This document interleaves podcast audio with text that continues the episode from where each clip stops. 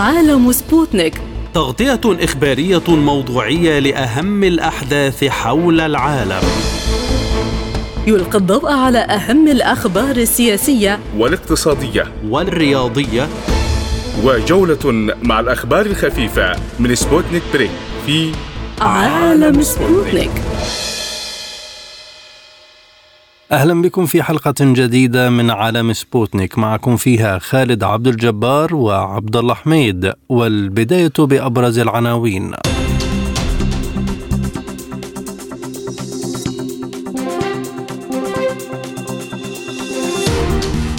رئيس هيئة الأركان المشتركة الأمريكية لا يستبعد إمكانية إجراء مفاوضات بين روسيا وأوكرانيا في أي لحظة. إسرائيل تقدم مساعدات بقيمة 200 مليون دولار إلى أوكرانيا. إيران تقول إن البيان الخليجي الأمريكي يتماشى مع استراتيجية النظام الأمريكي لإحداث انقسام بين دول المنطقة. حسن نصر الله يتهم الولايات المتحدة بالتآمر على لبنان ويهدد بالفوضى وإيلام إسرائيل. واقتصاديا، وزير الطاقة السعودي يقول إن اتفاق أوبك+ سيبقى ساريا في 2023 ونقطة ومن أول السطر. إلى التفاصيل. قال رئيس هيئة الأركان المشتركة الأمريكية الجنرال مارك ميلي إنه لا يستبعد إمكانية إجراء مفاوضات بين روسيا وأوكرانيا في أي لحظة، وردا على سؤال ما إذا كانت لحظة الدبلوماسية قد انقضت، صرح ميلي بأنه لم يتبقى سوى بضعة أسابيع على الربيع وهناك فرصة لبدء محادثات سلام في أي وقت. وأضاف الجنرال في تصريحات نقلتها فاينانشال تايمز أن كلا الجانبين ملتزمان بشدة بأهدافهما، معقبا أن الصراع الحالي يعكس الدرس المستفاد من الحرب العالمية الثانية بأن العدوان لا يمكن إيقافه إلا بالقوة العسكرية.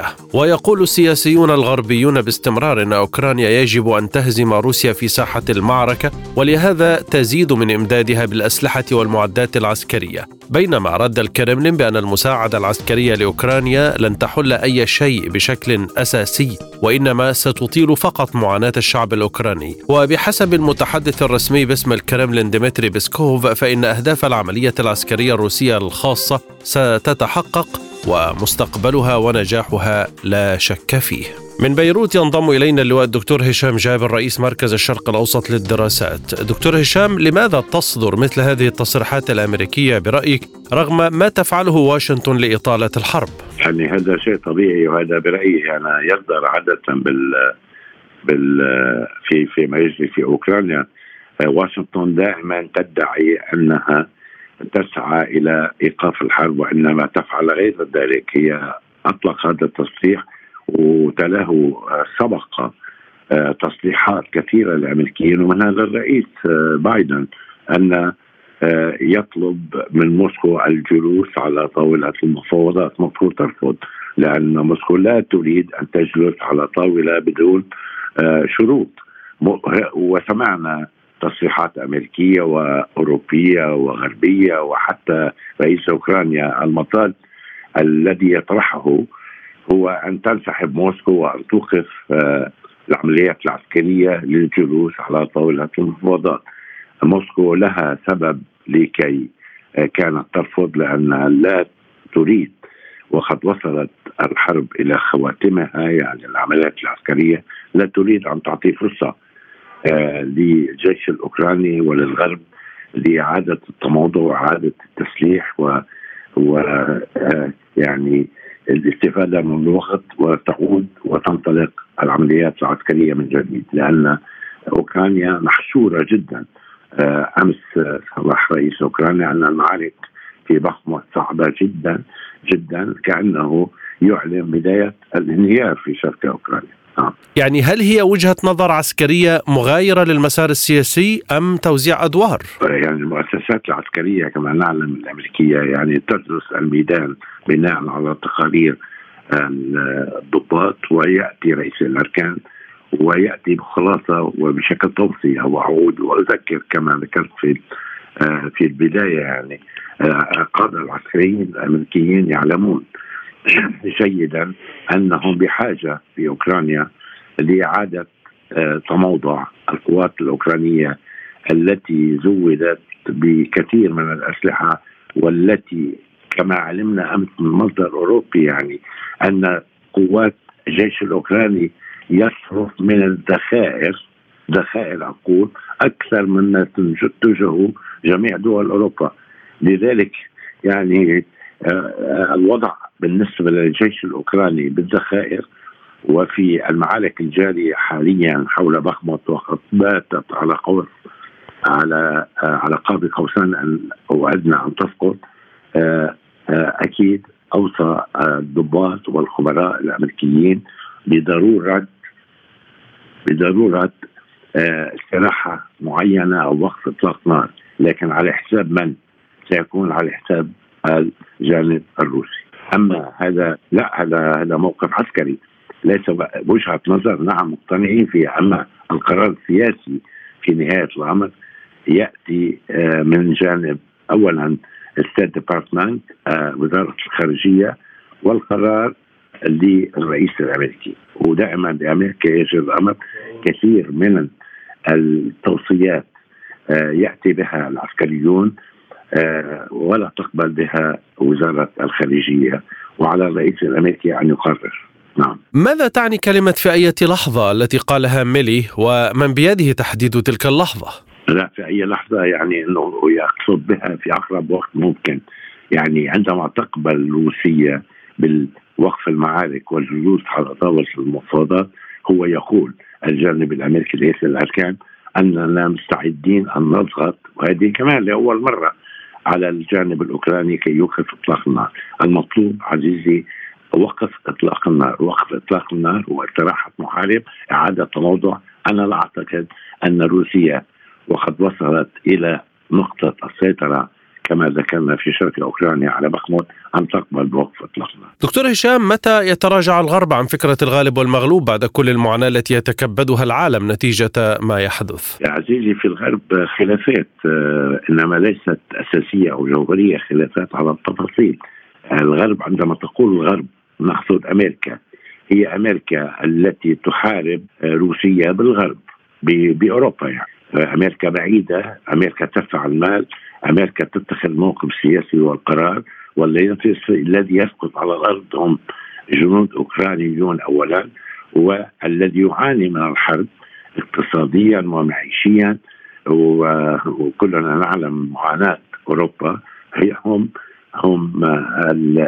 الشعوب الأوروبية سواء الفرنسية أو الألمانية أو البولونية أو باقي الدول. هذا يقصد الغرب. متى يقتنع الغرب؟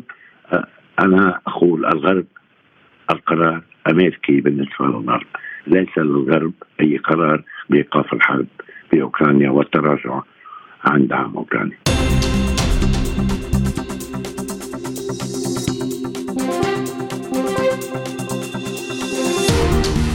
قال وزير الخارجية الإسرائيلي إيلي كوهين إن إسرائيل مستعدة لإرسال 200 مليون دولار من المساعدات إلى أوكرانيا ودعم خطة السلام التي وضعها رئيسها فلاديمير زيلينسكي. وقال الدبلوماسي الإسرائيلي خلال لقاء ثنائي مع نظيره الأوكراني ديمتري كوليبا في كييف إنه فخور بالوقوف إلى جانب أوكرانيا في هذه الأوقات الصعبة. وشدد كوهين على أنه من المفترض أن يتم إنفاق مبلغ 200 مليون دولار على المساعدات الإنسانية، لكن نظيره الأوكراني أكد أن المساعدات الإنسانية مهمة، لكن قبل كل شيء من المهم كسب هذه الحرب. وقال كوهين إن هذه الزيارة يجب أن تظهر تضامن إسرائيل مع شعب الجمهورية الأوكرانية، وأشار إلى أن الجانب الإسرائيلي سيواصل تقديم المساعدات الإنسانية. حول هذا الموضوع ينضم إلينا من الجليل المختص في الشأن الإسرائيلي السيد أليف صباغ. أهلا بك سيد الكريم. هل هي مساعدات إنسانية فقط بعد الحديث عن محاولات إخفاء مساعدات عسكرية؟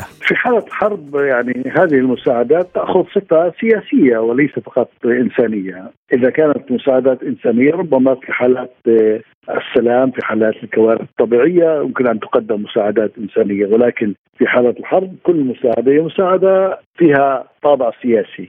وتاريخ يعني العلاقة بين أوكرانيا وإسرائيل، تاريخ العلاقة بين يهود أوكرانيا ويهود إسرائيل هو تاريخ قديم معروف، وبالتالي ليس فقط توافق سياسي وإنما تاريخ مشترك. ليس صدفة أن منذ بداية الحرب في أوكرانيا كان الرئيس الأوكراني الذي هو أصلا يهودي يقول نحن إسرائيل الثانية، بمعنى أنه ضمن الموقف أو ضمن الموقع الجيو استراتيجي لأوكرانيا هو يتشابه مع الموقع الجيو استراتيجي لإسرائيل. رئيس حكومة إسرائيل آنذاك لابيد قال نحن نقف مع الجهة المناسبة لنا في التاريخ. هو ليس صدفة أنه وقف مع أمريكا ضد روسيا أو مع أوكرانيا وأمريكا ضد روسيا، ورئيس الحكومة الحالي أيضا يقول هذا الكلام من أجل إرضاء أمريكا ومن أجل توثيق العلاقات مع أوكرانيا. كانت إسرائيل مع بداية الأزمة تتخذ موقفا محايدا، فهل تعرضت برأيك لضغوط من الولايات المتحدة جعلتها تتخذ هذا الموقف؟ حقيقة لم تكن موقفا محايدا، لم يكن موقف إسرائيل موقف محايد. على الأقل في حكومة لابيد بنت كان الموقف واضح أنه موقف مع أمريكا ضد روسيا، ولكن كان هناك نوع من التلاعب.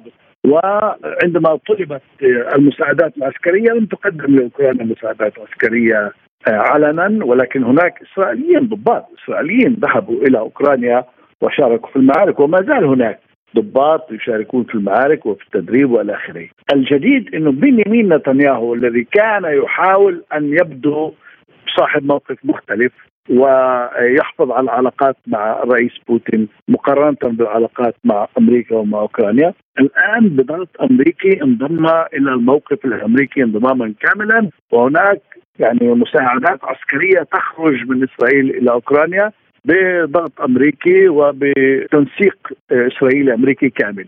إضافة إلى ذلك هناك الموقف السياسي لحكومة بنيامين نتنياهو الجديدة مع أوكرانيا ضد روسيا، ومساعدات تسمى إنسانية ولكن هي مساعدات في نهاية الأمر لطرف موجود في الحرب وتقدم له المساعدات. كل مساعدة مادية تقدم إلى أوكرانيا هي ضمن الاصطفاف السياسي والعسكري. ما دلالة تحرك نتنياهو إذن الذي يتم وصفه دائما بأنه سياسي محنك وكل خطواته تكون محسوبة؟ بنيامين نتنياهو في وضع لا يحسد عليه في العلاقة مع أمريكا، يريد أن يقدم لأمريكا شيء حتى ترضى عنه أمريكا وتقبل ببرامجه السياسية إن كان ضد إيران وإن كان ضد الشعب الفلسطيني. إضافة إلى ذلك يريد مساعدة من أمريكا للتطبيع مع السعودية، والسعودية تعتقد بأنه بنيامين نتنياهو يستطيع أن يكون حلقة وصل بينها وبين أمريكا،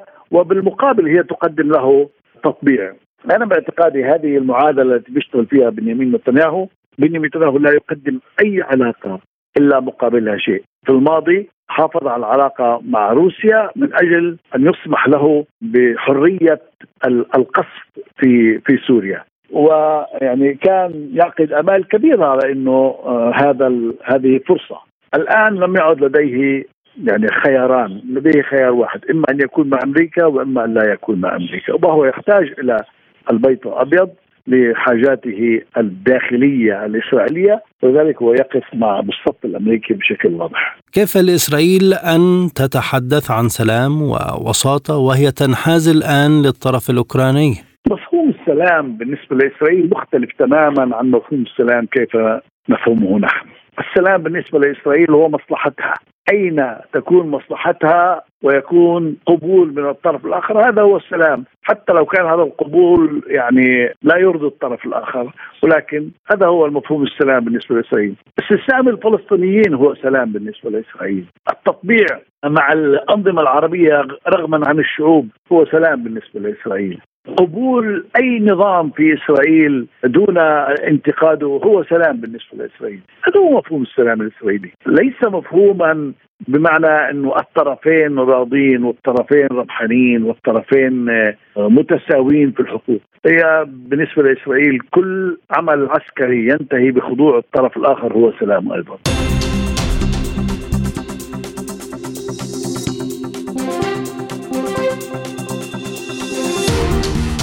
قال الأمين العام لحزب الله اللبناني حسن نصر الله إن من يريد أن يدفع بلبنان إلى الفوضى والانهيار عليه أن يتوقع كل ما لا يخطر في باله.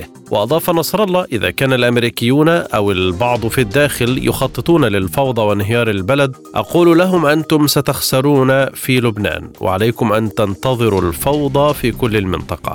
هذا وحذر نصر الله من أن المؤامرات التي تؤلم الشعب اللبناني سوف تجعل الحزب يمد يده وسلاحه لكي يؤلم إسرائيل، وأوضح أن الوضع الاقتصادي يشغل بال اللبنانيين جميعا ويجب البحث عن حلول، مشيرا إلى أن ما يحدث في لبنان سببه الرئيسي هو الضغوط الأمريكية وسياسة سحب الأموال والودائع بطريقة مدبرة. من بيروت ينضم إلينا حول هذا الموضوع الدكتور إسماعيل النجار الكاتب والباحث السياسي. أهلا بك دكتور. لماذا يقول السيد نصر الله إن ما يحدث في لبنان مدبر وبضغوط أمريكية؟ تحياتي لك ولإذاعة سبوتنيك. أن كلام سماحة الأمين العام بالأمس في ذكرى شهداء المقاومة الإسلامية لم ينبع من فراغ، وإنما هو رصيد متراكم من التعديات الأمريكية على الشعب اللبناني نتيجة الحصار الحانق الذي فرضته مع أدواتها في المنطقة، وبتوافق عربي لا زالت الناس تعاني وتأن تحت ضغوطاته حتى الآن. وصل الأمر بسماحة الأمين العام بعدما عانى لبنان ما عاناه من هذا الضيق إلى حد أن يكون هناك معادلة ثانية. كما قلنا أن كاريش مقابل الثروة النفطية اللبنانية، نحن أولى أحد اليوم يقول إذا حاولتم بعض المعلومات والتقارير التي وصلت إلى جهاز استخبارات حزب الله لأن أمريكا تخطط لخلق فوضى في لبنان ونشوب حرب أهلية، كان إنذار سماحة السيد واضحا وجليا. المعادلة اليوم أمن إسرائيل مقابل أمن لبنان. إذا أردتم أن تحافظوا على أمن ربيبتكم لا تمسكون باليد التي تؤلمنا، لأننا سنضطر أن نذهب إلى اليد التي ستؤلمكم. من هذا المنطلق سيدي الكريم يمارس حزب الله كمقاومة في لبنان حقه بالدفاع عن شعبه الذي يذبح بارتفاع سعر صرف الدولار مقابل الليرة اللبنانية نتيجة مؤامرة خارجية يتعاون معهم مسؤولون لبنانيون ومصرفيون وإلى ما هنالك تديرها غرف سوداء في الخارج وفي الداخل. كيف يمكن أن تؤثر تصريحات نصر الله على الموقف الأمريكي من الأزمة برأيك؟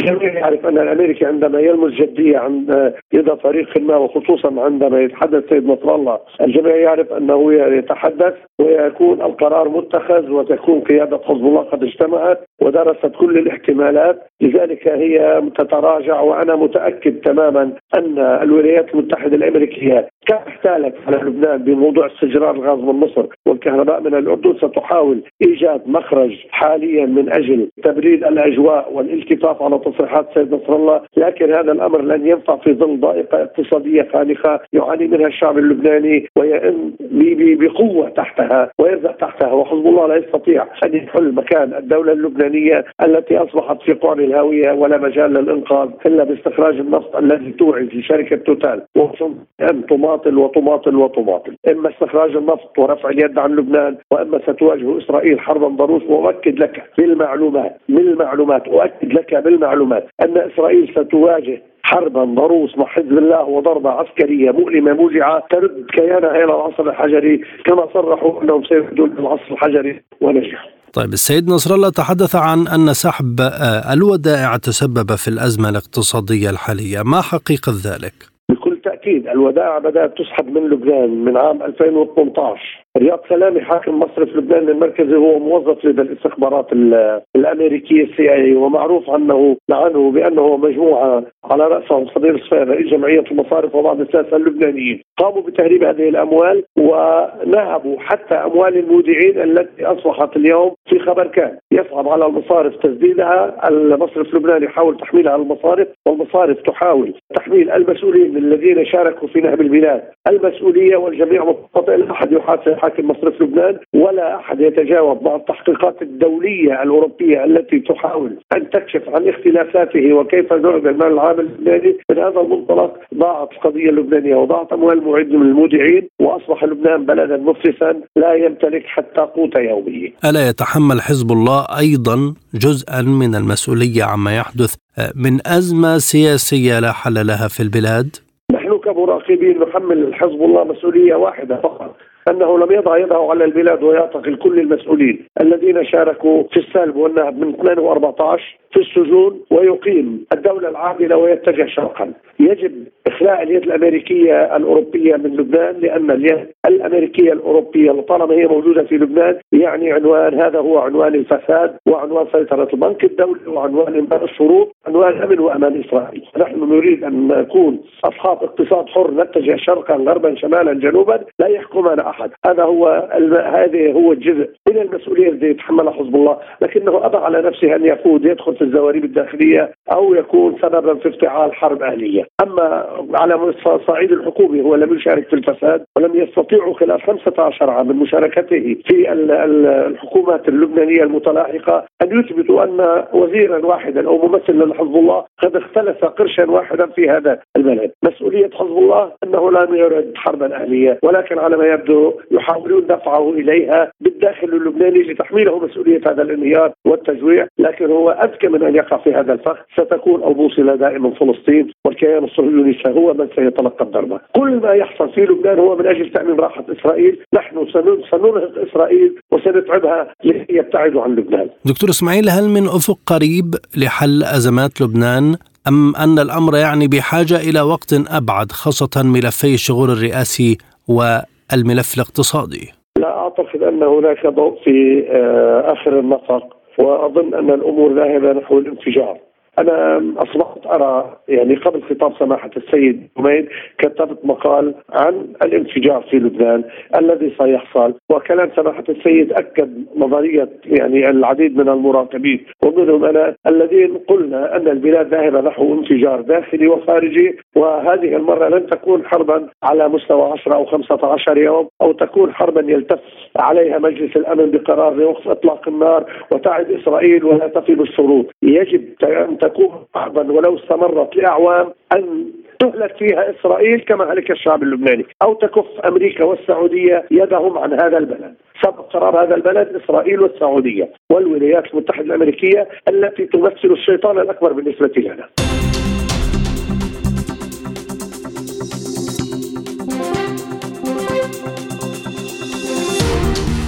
عبرت وزارة الخارجية الإيرانية عن رفضها لما ورد في البيان المشترك لاجتماع مجموعة العمل الخليجية الأمريكية الخاصة بإيران، معتبرة أن إصدار مثل هذه التصريحات تتماشى مع استراتيجية طويلة الأمد للنظام الأمريكي لإحداث انقسام بين دول المنطقة. وأكدت في بيان أن طهران تتعاون مع الوكالة الدولية للطاقة الذرية وفقا للحقوق والواجبات المنصوص عليها في معاهدة عدم انتشار الأسلحة النووية واتفاق الضمانات الشاملة بطريقة بناءة، وذلك ردا على البيان الذي حث إيران على التعاون الكامل مع المنظمة الدولية. هذا وأدانت مجموعة العمل الخليجية الأمريكية المشتركة الخاصة بإيران ما وصفتها بممارسات طهران المزعزعة للاستقرار في المنطقة. وطالبت المجموعة خلال اجتماعها الثالث بالرياض إيران بالوقف عن استفزازاتها النووية والتعاون التام مع مفتشي وكالة الطاقة الذرية. من لندن ينضم إلينا محمد المذحجي المتخصص في الشأن الإيراني. أستاذ محمد، لماذا يصدر مثل هذا البيان الذي يوجه العديد من الاتهامات لإيران رغم محاولات التقارب الأخيرة بين إيران ودول الخليج وعلى رأسها السعودية؟ طبعا هذا البيان قد صدر نظرا لزيارة إبراهيم رئيسي إلى الصين الأخيرة، والتي تحاول إيران أن تبني جسور أقوى مع الصين، وذلك يتعارض مع سياسة الولايات المتحدة لتطويق الصين في وابعادها عن الشرق الأوسط وصراع الولايات المتحدة العالمي مع الصين. والنقطة الأخرى تتعلق بالاتفاق النووي، خاصة بعد صعود الجمهوريين في مجلس النواب الأمريكي منعوا وصرحوا أنهم لن يسمحوا لإدارة بايدن بإحياء الاتفاق النووي، وما تعمل عليها الصين إحياء اتفاق أوباما وليس الاتفاق النووي. هكذا يوصف في الأوساط الأمريكية بأن هذه صفقة إدارة أوباما مع إيران. والرئيس الروسي فلاديمير بوتين حينها أيضا استخدم نفس الوصف للاتفاق النووي وقال هذا اتفاق أوباما مع إيران ونحن وقعنا عليه، بمعنى أنه عدم رضاء روسي من أجزاء من هذا الاتفاق. الآن البيت الداخلي الأمريكي غير مستعد لإحياء الاتفاق النووي، ومحاولات فريق أوباما في الخارجية الأمريكية وعلى رأسهم مالي المكلف بالملف الإيراني الذي يحاول إحياء الاتفاق النووي وإعادة دور إيران في المنطقة. فهذا البيان يمكن أن نضعه في هذا الإطار، إطار الصراع الأمريكي الصيني وكذلك محاولات الجمهوريين لمنع إحياء الاتفاق النووي. لكن كيف تستجيب دول الخليج للموقف الأمريكي وهي التي تدخل بالفعل مع إيران في محادثات، بل وبدأ مسؤولوها في تبادل الزيارات مع طهران؟ نعم، هناك انقسام داخل الدول العربية خاصة الخليجية في كيفية التعاطي مع إيران. جزء من السلطة في هذه الدول تريد التعامل مع إيران، وجزء آخر ترى في إيران خطرا ويجب عدم التعامل معها. بشكل عام القوى العظمى الآن تعطي الدول العربية تنازلات كبيرة بسبب الصراعات الدولية، منها حرب أوكرانيا، منها الصراع الأمريكي الصيني، الصراع الروسي الأوروبي. كل هذا وضع الدول العربية في مكانة جيدة، حيث هذه الدول أي الدول العظمى تتسابق على الحصول على التعاون مع الدول العربية. ومن هنا يمكن أن نفسر أن الدول العربية تريد المزيد من التنازلات من الإدارة الأمريكية، خاصة نظرا الإدارة الحالية بايدن، نظرا لدعمها لإيران وتخفيف الضغوط على إيران عكس سياسة إدارة ترامب. الآن هذه الدول تريد من إدارة أوباما أن تزيد الضغط على إيران حتى القواعد الإقليمية والنظام الإقليمي يكون في صالح الدول العربية وليس في صالح الدول غير العربية مثل إيران أو تركيا أو إسرائيل. وعادة النظام الإقليمي الدول العظمى تدفع باتجاه تعزيز مكانة إيران إسرائيل تركيا على حساب العرب. هل يظل البرنامج النووي الإيراني هو الفزاعة التي تستخدمها الولايات المتحدة للمنطقة خاصة في الخليج؟ أنا أرى أننا تجاوزنا هذه المرحلة، حيث الآن تم الدول العربية الرئيسية منها الإمارات، مصر، السعودية قد بدأت برنامجها النووي المحلي، ولم يعد البرنامج النووي الإيراني له ذلك الأهمية. الآن الأهمية أكثر باتجاه دور إيران في المنطقة وكيفية تعاملها مع ملفات المنطقة، وكذلك صراع أوكرانيا. الآن إيران تتعاون مع روسيا بشكل كبير في التعاون الاقتصادي وفتح ممر استراتيجي تجاري لروسيا باتجاه منطقة الخليج العربي والمياه الحرة، فضلا عن التعاون العسكري الإيراني الروسي. فهذا الأمور وهذه المناقشات، وإن رأينا زيارة مالي الأخيرة إلى السعودية كان عنوانها الملفات الأمنية وليس الملف النووي، وهذه الملفات الأمنية تتعلق بدور إيران طبعا في اليمن. والبيان الأخير الذي صدر من الولايات المتحدة وهاجم إيران بسبب دعم الحوثيين في اليمن، فنرى أن الخطاب يتغير من الملف النووي باتجاه ملفات سياسية وأمنية، نظرا تعزيز القدرات النووية والتقنيات النووية في الدول العربية. لكن أستاذ محمد، ماذا عن اتهامات التدخل في شؤون دول الخليج، وأنت ذكرت اليمن وكذلك البحرين؟ نعم، هذه الاتهامات، وأساسا إيران لم تخفي هذه الاتهامات. وصراحة حسين شريعة مداري وهو رئيس تحرير صحيفة أو جريدة كيهان التابعة لمكتب المرشد الأعلى، وهو يحل منصب ممثل المرشد الأعلى في الثقافي، اعتبر البحرين المحافظة الرابعة عشر لإيران. إيران لديها مشروع توسعي ولم تخفي هذا المشروع، فهذا يبقى الملف الرئيسي بإمكان إيران أن تنتزع امتيازات من دول المنطقة وكذلك ذلك القوى العظمى مقابل رمي أوراقها في هذه الدول أو يعني وصول إلى صيغة حل معينة مع السعودية مثلا في اليمن، مع دول المنطقة في العراق، لأنه ملف العراق أيضا ملف شائك ويسبب مشاكل أمنية لدول المنطقة وكذلك الولايات المتحدة. فهذه الملفات تبقى ملفات تفاوضية أو ساحات للتفاوض للحصول على امتيازات معينة. وشاهدنا بالمناسبة زيارة أو لقاء بين وزير الخارجية السعودي ووزير الخارجية الإيراني في عمان عاصمة الأردن حول العراق قمة بغداد 2. فكل هذه الملفات تبقى للمناقشة، وأنا أرى أن المرحلة القادمة ستكون هذه الملفات أو نتجه باتجاه تبريد هذه الملفات وليس التصعيد.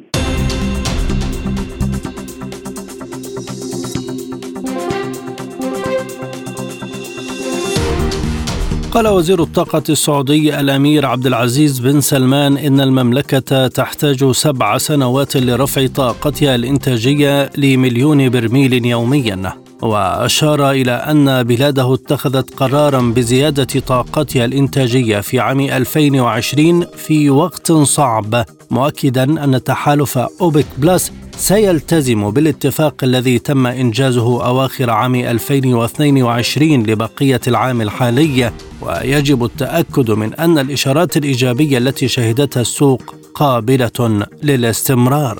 وفي شهر أكتوبر الماضي اتخذت منظمة أوبك+ وشركاؤها خطوة غير معتادة بتحديد أهداف إنتاج ثابتة لعام كامل قادم، حيث أوضح المسؤولون الرئيسيون أنهم يعتزمون ترك الحصص دون تغيير طوال عام 2023، وهو ما أدى إلى غضب الولايات المتحدة التي تريد زيادة الإنتاج لخفض أسعار النفط. واتهمت السعودية بالانحياز لروسيا وهددت بمراجعة علاقاتها بالمملكة. من بيروت ينضم إلينا الدكتور بيير عزار، خبير الشؤون الجيوسياسية والاقتصاد. دكتور بيير، هل تستفز هذه التصريحات واشنطن من جديد؟ مما لا شك فيه أنه العلاقات التي تتجدد باستمرار ما بين الجانب الروسي وبين الجانب السعودي هي علاقات متميزة جدا وتزعج الكثيرين. وأنا قلت دائما على منبركم بأن هنالك محوران للغاز يتمظهران دون أن يكون هنالك نصوص واضحة لهذين المحورين. المحور الأول روسيا، سوريا، تركيا، المملكة العربية السعودية. المحور الثاني تاريخ، يعني إسرائيل، حزب الله، إيران، قطر، فرنسا. وبالعودة إلى السؤال المباشر حول أوبك+، مما لا شك فيه المملكة العربية السعودية هي في حالة من النمو والتطور والصعود على كافة الأصعدة، وهي غير مستعدة لفقدان الخزان الاستراتيجي وتطوير صندوقها السيادي، وهي تعلم بأن العلاقة المتميزة بين المملكة العربية السعودية والاتحاد الفيدرالي الروسي هو ضرورة من أجل الثبات وضعية التوازن على مستوى إمدادات النفط، وخاصة أن المملكة العربية السعودية، لأنه عندما نقول أوبك+، أقول المملكة العربية السعودية التي في نهاية الأمر القرار هو الذي قرار المملكة يؤثر على كافة دول مجلس التعاون الخليجي، حتى قطر التي تعتبر من أهم الدولة ذات المخزون بالاحتواء بالغاز الطبيعي والغاز المسال التي تستطيع أن تحوله إلى غاز مسال، ولكنها في نهاية الأمر لا يمكنها أن تتخطى كثيرا قرارات المملكة العربية السعودية. وبالتالي واشنطن الإدارة الأمريكية تعيش أزمة في كيفية التفاعل ما بين المحورين، لأنه أصلا المخزون الاستراتيجي يتذبذب صعودا ونزولا لدى الولايات المتحدة، وإن الطموح باستخراج النفط الصخري والغاز الصخري إنما فيه مخاطر كثيرة، لأن تلفة الاستخراج أعلى بكثير من عملية الاستخراج في الصحراء، وتلفته أعلى بكثير من قدرة روسيا أن تزاحم روسيا، لأن روسيا تستطيع أن تزاحم في الأسعار لأنها تمتلك الأنابيب، بعكس قطر التي لا تمتلك الأنابيب إنما تمتلك الناقلات الغاز العملاقة. لكن ما الذي يشجع السعودية على هذه النبرة الواثقة وغير المهتمة بردود فعل واشنطن؟ سؤال مهم جدا. هي لا يمكن أن نقول بأنها لا تتأثر أو لا تهتم بأي ردود تقوم بها الإدارة الأمريكية. وأساسا يجب علينا أن نحدد الولايات المتحدة دولة لا يوجد فيها مركزية في القرار، إنما يوجد فيها تعددية في القرار بعكس روسيا. روسيا فيها مركزية في القرار، الإدارة الأمريكية لا تمتلك الجزء الأكبر من التأثيرات على مراكز القرار. الذي يؤثر على مركز القرار داخل الولايات المتحدة هم المجمعات الصناعية العسكرية المرتبطة بالرأسمالية الأكبر الموجودة داخل الولايات المتحدة، وبالتالي لا يمكن المملكة العربية السعودية تعلم بأن الولايات المتحدة في نهاية الأمر هي من تصدر الدولار شكليا، لأن من يصدر عملة الدولار ليست الولايات المتحدة في الواقع إنما الرأسمالية، وبالتالي ما يزال الدولار عملة متداولة عبر الاقتصاد العالمي. لا يمكن الخضوع لتذبذبات مع الإدارة الأمريكية، ولكن شئنا أم أبينا. وأصلا المملكة العربية السعودية بانتظار عودة اليمين المتطرف إلى الولايات المتحدة مثل أمثال الرئيس دونالد ترامب السابق من أجل إعادة بلورة أسس أخرى وأطر أخرى في سياق العلاقات. وبالتالي علينا أن نكون، أن سؤال مهم جدا، علينا أن ننتبه لأن المملكة العربية السعودية ترتبط بعلاقات متميزة مع الولايات المتحدة، ولكنها تقول لها اليوم أنا لدي استقلالية خاصة وأريد أن أتحكم أو أصبح المؤثر الأكبر أقله في شبه الجزيرة العربية. دكتور بيير عزار، لعلك تابعت التهديدات التي أطلقتها الإدارة الأمريكية من قبل بشأن هذا الموضوع ثم تراجعت، ما سر هذا التراجع؟ الولايات المتحدة تعلم بأن المملكة العربية السعودية تستطيع أن تؤثر على أسعار الغاز والنفط، وهي لا تنسى ما حصل في العام 1973 بزمن الرئيس نيكسون. أساسا بزمن الرئيس نيكسون عندما فك ربط الدولار بالذهب وبات هنالك ما يعرف بالصرف العام، وعندما تطورت أزمة 73 الأزمة النفطية تطورت الفوائد بالبترو دولار وأدخلت إلى ما يعرف بالنظام النقد الدولي الخاص الذي بات يتحكم أصلا بكل التدفقات النقدية على مسرح العلاقات الدولية في البعد الاقتصادي خارج إطار رقابة البنوك المركزية، يعني خارج إطار رقابة صندوق النقد الدولي. وبالتالي الولايات المتحدة تفهم أن روسيا والسعودية الاثنان معا يؤدي إذا اتخذا القرار مجتمعا تؤدي إلى كارثة في ارتفاع أسعار النفط والغاز، وهذا يؤدي بطبيعة الحال إلى التضخم المعروف عنه بالإنفليشن. هذا التضخم يعني يؤدي إلى كارثة داخل الولايات المتحدة الأمريكية. مهما اتخذ البنك المجلس الاحتياطي الفيدرالي من إجراءات مثلا برفع الفائدة، لماذا يرفع الفائدة؟ من أجل امتصاص السيولة. عندما امتص السيولة تؤدي في نهاية الأمر إلى تخفيض منسوب التضخم. فاصل قصير نذهب بعده إلى جولة إخبارية حول العالم. عالم سبوتنيك يغطي جميع الأحداث السياسية والاقتصادية والرياضية حول العالم. على مدار ساعة تتابعون عالم سبوتنيك مع أهم خبراء التحليل السياسي والاقتصادي. نقترب معكم في متابعة دقيقة من القضايا السياسية والاقتصادية، كما نستعرض أهم الأخبار الرياضية والفنية والبيئية. انتظروا عالم سبوتنيك أيام الجمعة والسبت والأحد من كل أسبوع. ملفات ساخنة، برنامج يسلط الضوء على أهم القضايا الحرجة في العالم. في ملفات ساخنة نستعرض القضايا مع جميع الأطراف ومن كل الزوايا لاستجلاء الحقيقة. ملفات ساخنة يستضيف أهم الخبراء وأجرأ الضيوف. تابعوا ملفات ساخنة مع راديو سبوتنيك أيام السبت والثلاثاء والخميس من كل أسبوع. والآن إلى جولة إخبارية حول العالم.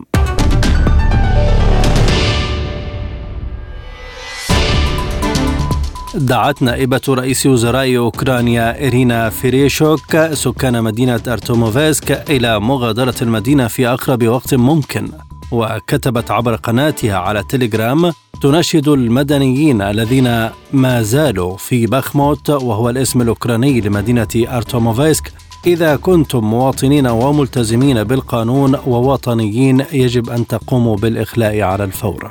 ووفقا لفريشوك لا يزال نحو 6000 شخص في المدينة معرضين أنفسهم وأحبائهم للخطر، وهي تعتقد أن وجود سكان يشكل مشاكل ومخاطر إضافية للجيش. وتقع أرتموفسك في الجزء الذي تسيطر عليه كييف من جمهورية دونيتسك الشعبية شمالية مدينة غولوفكا الكبيرة، وهي مركز نقل مهم لتزويد القوات الأوكرانية في دونباس. ردا على نائبة وزير الخارجية الأمريكي، قالت المتحدثة باسم الخارجية الروسية ماريا زاخاروفا إنها تفضل منح نتنياهو جائزة نوبل لتسوية الصراع في الشرق الأوسط وإقامة دولة فلسطين.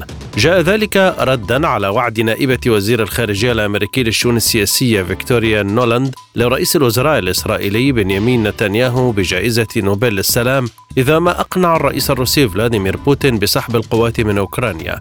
وكتبت زخاروفا مخاطبة نولاند: فيكتوريا، الأفضل منح جائزة نوبل لتسوية الصراع في الشرق الأوسط وإقامة الدولة الفلسطينية المستقلة، أم أن ذلك غير واقعي بالمرة؟ وتعجبت زخاروفا من نولاند قائلة: بالمناسبة لم أكن أعرف أن نولاند هي من يتخذ قرارات لجنة نوبل. أعلن جهاز الأمن الفيدرالي الروسي عن إحباط هجوم إرهابي في منطقة كالوغا الروسية، حيث خطط عناصر تنظيم داعش الإرهابية المحظور في روسيا لتفجير خزانات وقود ومواد تشحيم في معمل كيماويات. وأقام جهاز الأمن الفيدرالي الروسي بإحباط عمل إرهابي في منطقة كالوغا خطط له مواطنان ينتميان إلى التنظيم الإرهابي في جمهوريات منطقة آسيا الوسطى باستخدام عبوات ناسفة ذاتية الصنع واستخدام مخاليط حارقة لتفجير خزانات الوقود ومواد التشحيم في مؤسسة للصناعات الكيماوية. اعترض رئيس أركان الجيش الإسرائيلي هيرزي هاليفي على خطة تسليم السلطة على هيئة وزارة الدفاع المسؤولة عن الشؤون المدنية في الضفة الغربية إلى وزير المالية بتسليل سموتريتش. وذكرت صحيفة تايمز أوف إسرائيل أن رئيس الوزراء بنيامين نتنياهو تعرض لضغوط كبيرة من الوزير اليميني المتطرف سموتريتش في الأيام الأخيرة للالتزام بشروط اتفاق الائتلاف الموقع بين حزب الليكود الذي يتزعمه رئيس الوزراء وحزب الصهيونية الدينية بزعامة سموتريتش الذي بموجبه سيسيطر الأخير على الإدارة المدنية في الضفة. وفي محادثته الأخيرة مع نتنياهو قال هاليفي إن نقل السلطة سيؤدي إلى انهيار قيادة الجيش الإسرائيلي. أعلنت السلطات الإيرانية أنها اتفقت مع الجانب العراقي على إعداد جواز سفر خاص لزيارة أربعينية الإمام الحسين عليه السلام يتميز برخص ثمنه وسرعة طباعته وتسليمه.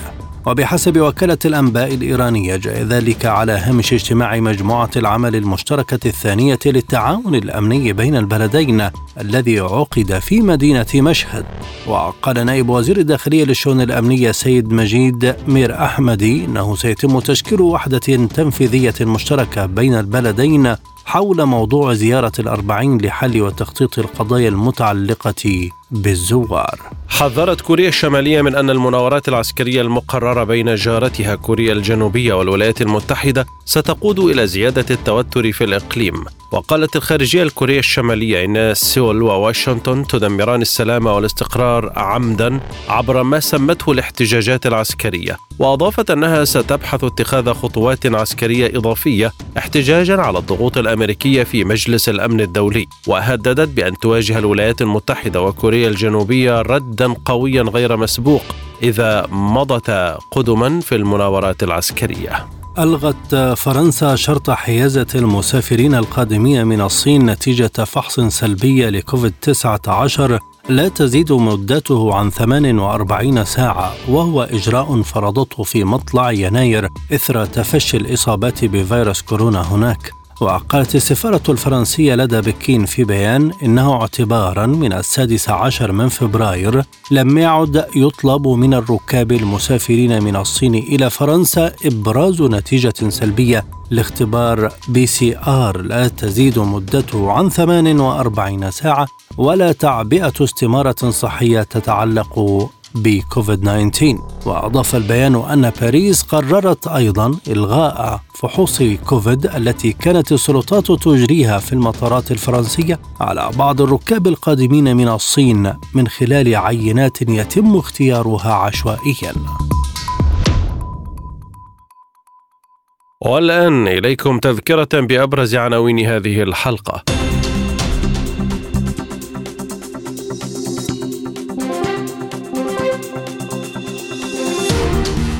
رئيس هيئة الأركان المشتركة الأمريكية لا يستبعد إمكانية إجراء مفاوضات بين روسيا وأوكرانيا في أي لحظة. إسرائيل تقدم مساعدات بقيمة 200 مليون دولار إلى أوكرانيا. إيران تقول إن البيان الخليجي الأمريكي يتماشى مع استراتيجية النظام الأمريكي لإحداث انقسام بين دول المنطقة. حسن نصر الله يتهم الولايات المتحدة بالتآمر على لبنان ويهدد بالفوضى وإيلام إسرائيل. واقتصاديا، وزير الطاقة السعودي يقول إن اتفاق أوبك بلس سيبقى ساريا في 2023 ونقطة ومن أول السطر. الآن مع أخبار الاقتصاد.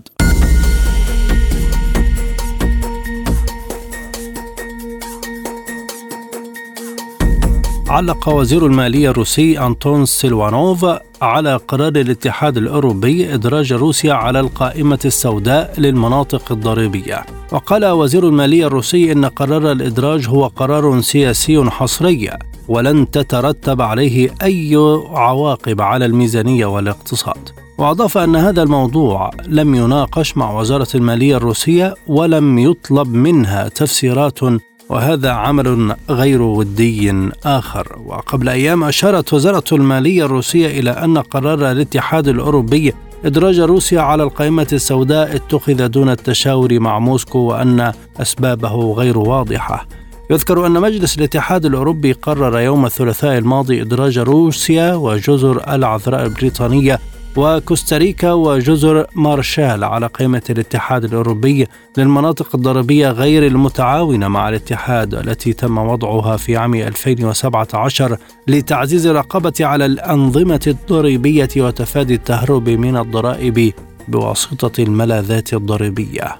تراجعت أسعار النفط في ظل ارتفاع العملة الأمريكية، إذ تتوقع الأسواق استمرار تشديد السياسة النقدية في الولايات المتحدة من قبل مجلس الاحتياطي الفيدرالي. وجرى تداول العقود الآجلة للخام الأمريكي عند 77 دولاراً ونصف الدولار للبرميل، بانخفاض نسبته 1.4% عن سعر التسوية السابق، بينما تم تداول العقود الآجلة للخام العالمي مزيج برنت عند 84 دولاراً للبرميل، بانخفاض نسبته 1.15% عن سعر الإغلاق السابق.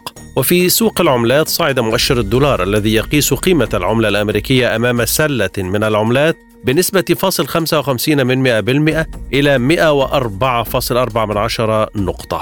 في اتجاهها لدولرة مختلف القطاعات بعد الانهيار المتسارع لسعر صرف الليرة اللبنانية، سمحت السلطات في لبنان بالتسعير بالدولار الأمريكي في محال المواد الغذائية، على أن يتم وضع سعر الصرف المعتمد على كل المنتجات بالدولار وبالليرة، مع إعطاء الخيار للمستهلك للدفع بالليرة بحسب سعر الصرف المعلن عنه أو بالدولار. وبحسب المعنيين، فإن الهدف من هذه الخطوة حماية المستهلك وليس الدولارة، في وقت يواصل فيه سعر صرف الدولار ارتفاعه ليصل إلى 80,000 ليرة لبنانية. تعتزم أدنوك الإماراتية طرح 4% من أسهم أدنوك للغاز، الشركة العالمية لعمليات معالجة وتشغيل وتسويق الغاز التابعة لها، للاكتتاب العام الأولي في سوق أبوظبي للأوراق المالية. وتأتي هذه الخطوة في أعقاب طرح عام من أولي مماثل من قبل شركة النفط السعودية العملاقة أرامكو في عام 2019 الذي جمع نحو 30 مليار دولار. وتمتلك أدنوك 95% من احتياطيات الغاز الطبيعي في الإمارات، وهي سابع أكبر احتياطيات في العالم، وتوفر الغاز لأكثر من 60% من السوق المحلية، وتصدر إلى أكثر من 20 دولة. وحققت الشركة صافي دخل قدره 4.2 مليارات دولار في الأشهر العشرة الأولى من العام الماضي، ارتفاعا من 3.6 مليار دولار في عام 2021 بالكامل.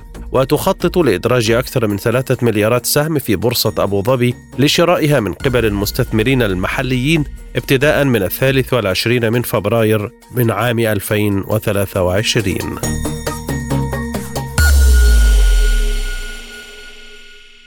فاصل قصير نذهب بعده إلى جولة مع أخبار الرياضة.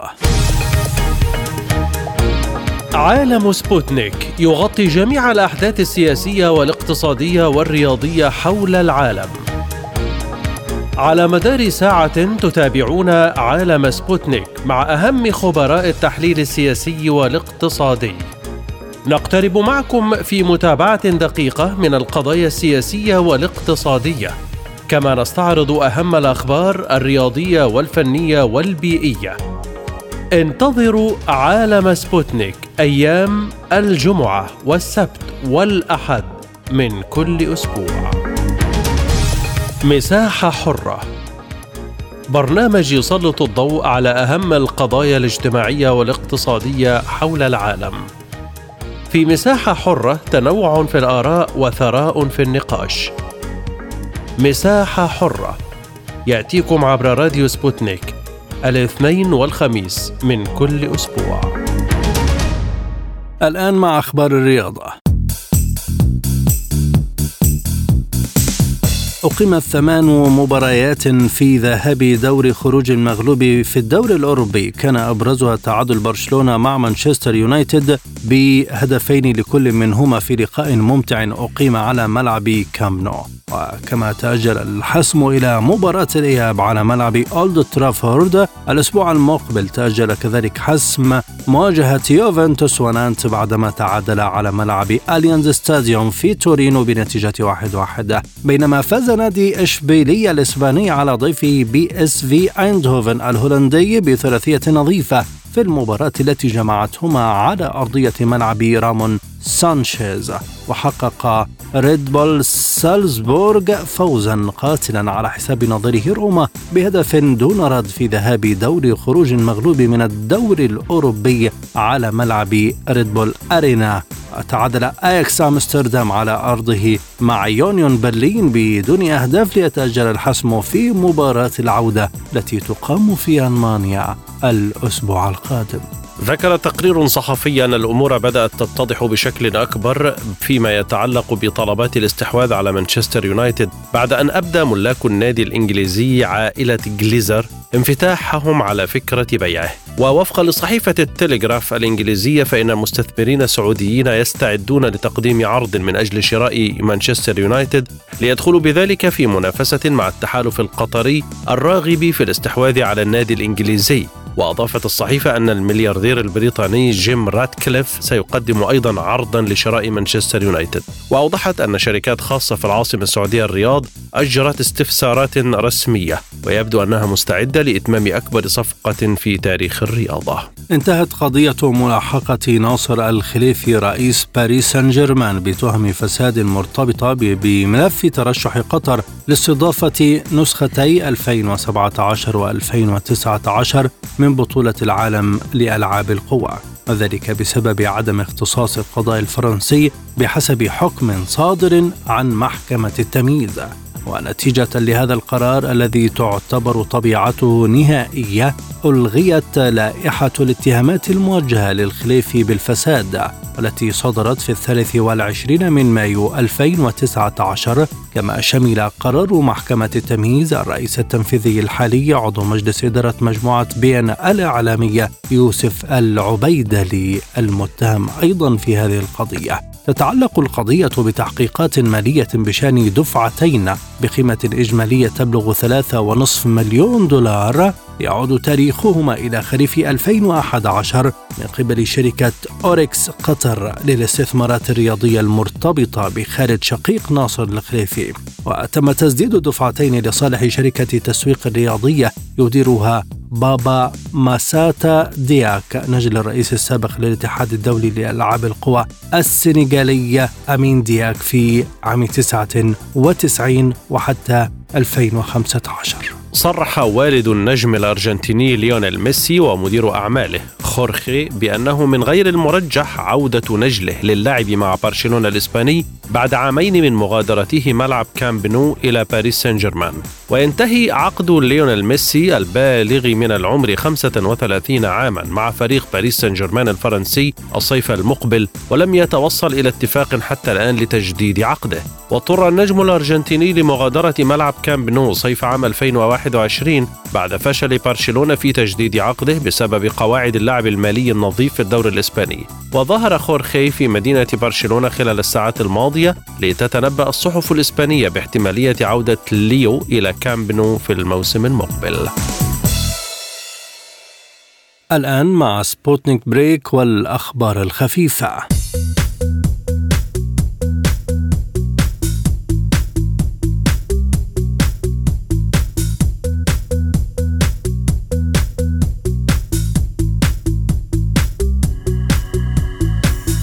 أعلنت جامعة آمور الحكومية الروسية أن القمر الصناعي الذي ساهم في تطويره طلابها سابقاً وأطلق عام 2019 قد أكمل 20,000 دورة حول الأرض.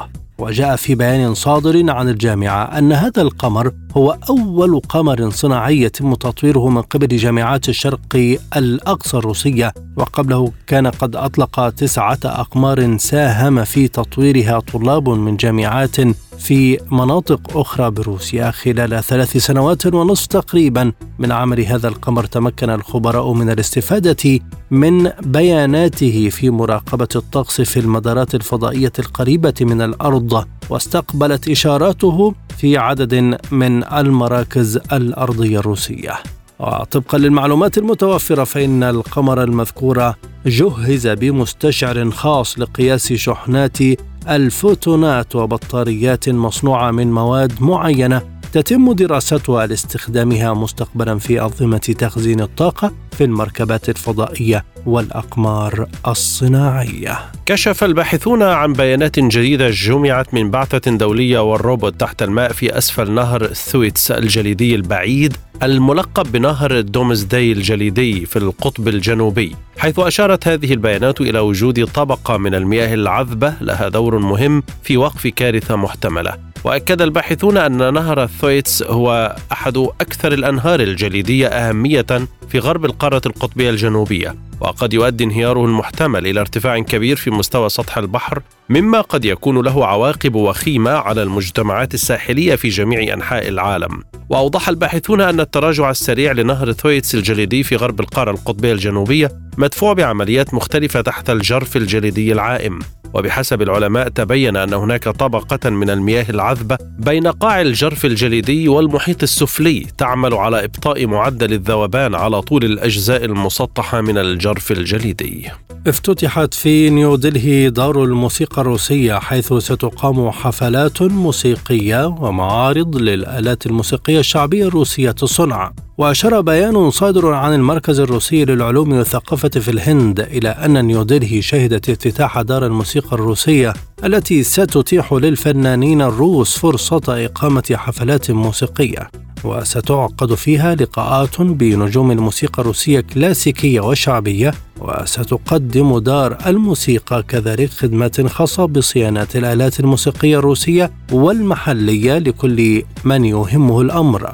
وسيقام في الدار المعرض الدائم للآلات الموسيقية الروسية الشعبية، وستتضمن المعروضات آلات موسيقية مثل القيثارة والفلوت والباسون والجيتار والمزمار والجولوفون. وسيتمكن ضيوف المعرض من العزف عليها، كما سيتمكن الزوار من فحص سماعات الرأس والميكروفونات ومكبرات الصوت الروسية الصنع. تنظم الهيئة العامة للترفيه في السعودية المنتدى الدولي للترفيه في الرياض للمرة الأولى بالشرق الأوسط بالتعاون مع منظمة إيابا خلال الفترة من 5 حتى 8 من مارس القادم.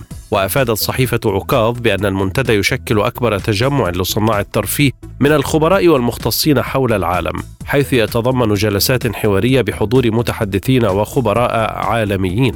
هذا وسيتضمن معرضا مصاحبا لشركات عالمية ويتيح فرصا فريدة لتبادل الخبرات مع أكبر المستثمرين الدوليين في الترفيه وجولات ميدانية في أكبر المدن الترفيهية بالمملكة. وسيصاحب المنتدى أيضا برنامج مخصص للتطوير المهني يقدمه معهد مديري الوجهات الترفيهية المعروف باسم IAM التابع للمنظمة، بهدف تبادل أفضل ممارسات المجال عبر أنواع من المشاريع التي تقوم عليها شركات رائدة في قطاع الترفيه من جميع أنحاء العالم. في الختام إليكم تذكرة بأهم ما جاء في عالم سبوتنيك.